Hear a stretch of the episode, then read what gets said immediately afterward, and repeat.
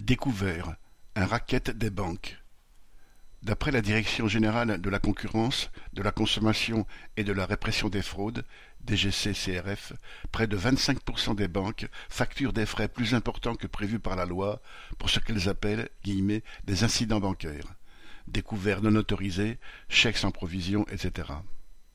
Les banques agissent en dehors de la loi alors que la réglementation n'est pourtant pas très contraignante et les banques françaises appliquent en toute légalité des tarifs trois fois supérieurs à ceux pratiqués en Belgique et dix-sept fois plus élevés qu'en Allemagne. Pour ces prédateurs, c'est un moyen de se faire de l'argent facile sur la misère des travailleurs, au point que cela leur a rapporté plus de 1,8 milliard d'euros en 2020 selon l'association UFC Que Choisir. Les banques imposent des frais faramineux pouvant monter jusqu'à 16 euros pour un découvert d'un euro pendant une journée. Elles se sucrent aussi sur les commissions d'intervention qu'elles perçoivent lorsqu'elles acceptent une opération de débit qui place le compte dans le rouge.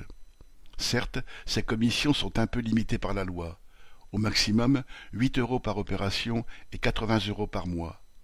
Mais bien entendu, la plupart des banques appliquent ce maximum et certaines n'hésitent pas à le dépasser, comme vient de le dénoncer la DGCCRF.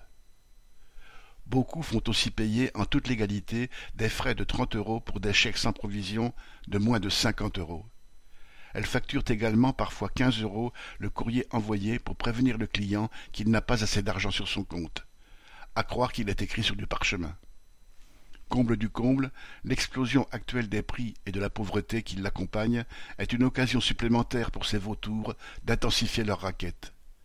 Le montant des découverts non autorisés a ainsi augmenté de plus de 10% en un an et plus d'un Français sur trois s'est retrouvé dans cette situation. Après avoir siphonné les économies des classes populaires, en figurant parmi les principaux responsables de la hausse des prix, les banques les volent donc une deuxième fois sur leurs découverts. La seule chose qu'elles n'auront pas volée est une explosion de colère. Arnaud Louvet